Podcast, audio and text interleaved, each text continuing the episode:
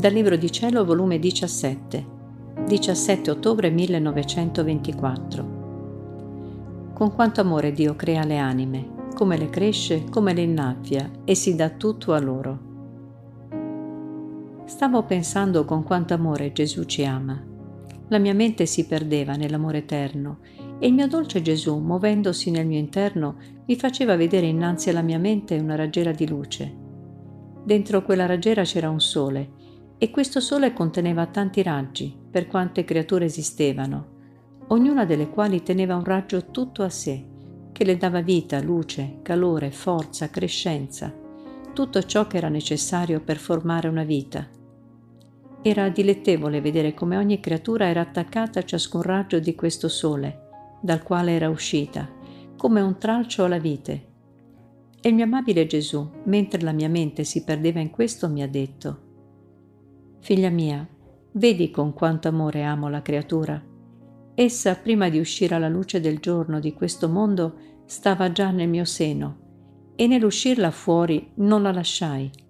Un raggio di luce che contiene la mia vita la segue per somministrarle tutto ciò che è necessario per svolgere questa vita e con quanta cura non la cresco, con quanto amore non la innaffio. Io stesso mi faccio luce, calore, cibo, difesa. E quando termina i suoi giorni nel tempo, sulla via dello stesso raggio la ritiro nel mio seno per farla spaziare nella patria celeste.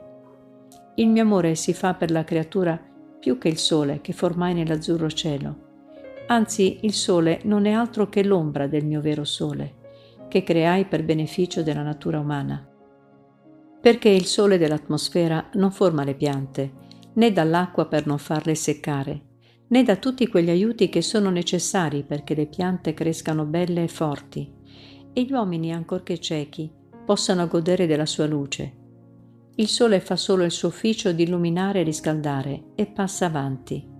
E se le piante non sono innaffiate, non ha che farle per comunicare i suoi effetti, anzi le secca di più.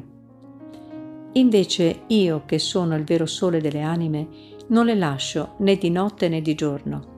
Io stesso formo le anime, le do l'acqua della mia grazia per non farle seccare, le nutrisco con la luce delle mie verità, le fortifico con i miei esempi, le do il vento delle mie carezze per purificarle, la rugiada dei miei carismi per abbellirle, le frecce del mio amore per riscaldarle, Insomma, non c'è cosa che non faccia.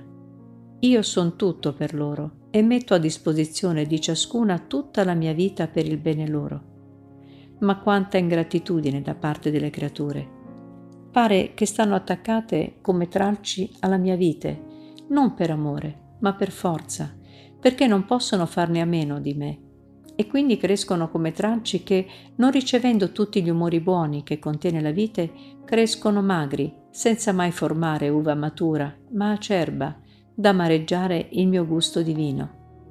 Ah, se tutti sapessero come amo le loro anime, tutti resterebbero presi dalla forza e attrattiva del mio amore e mi amerebbero di più.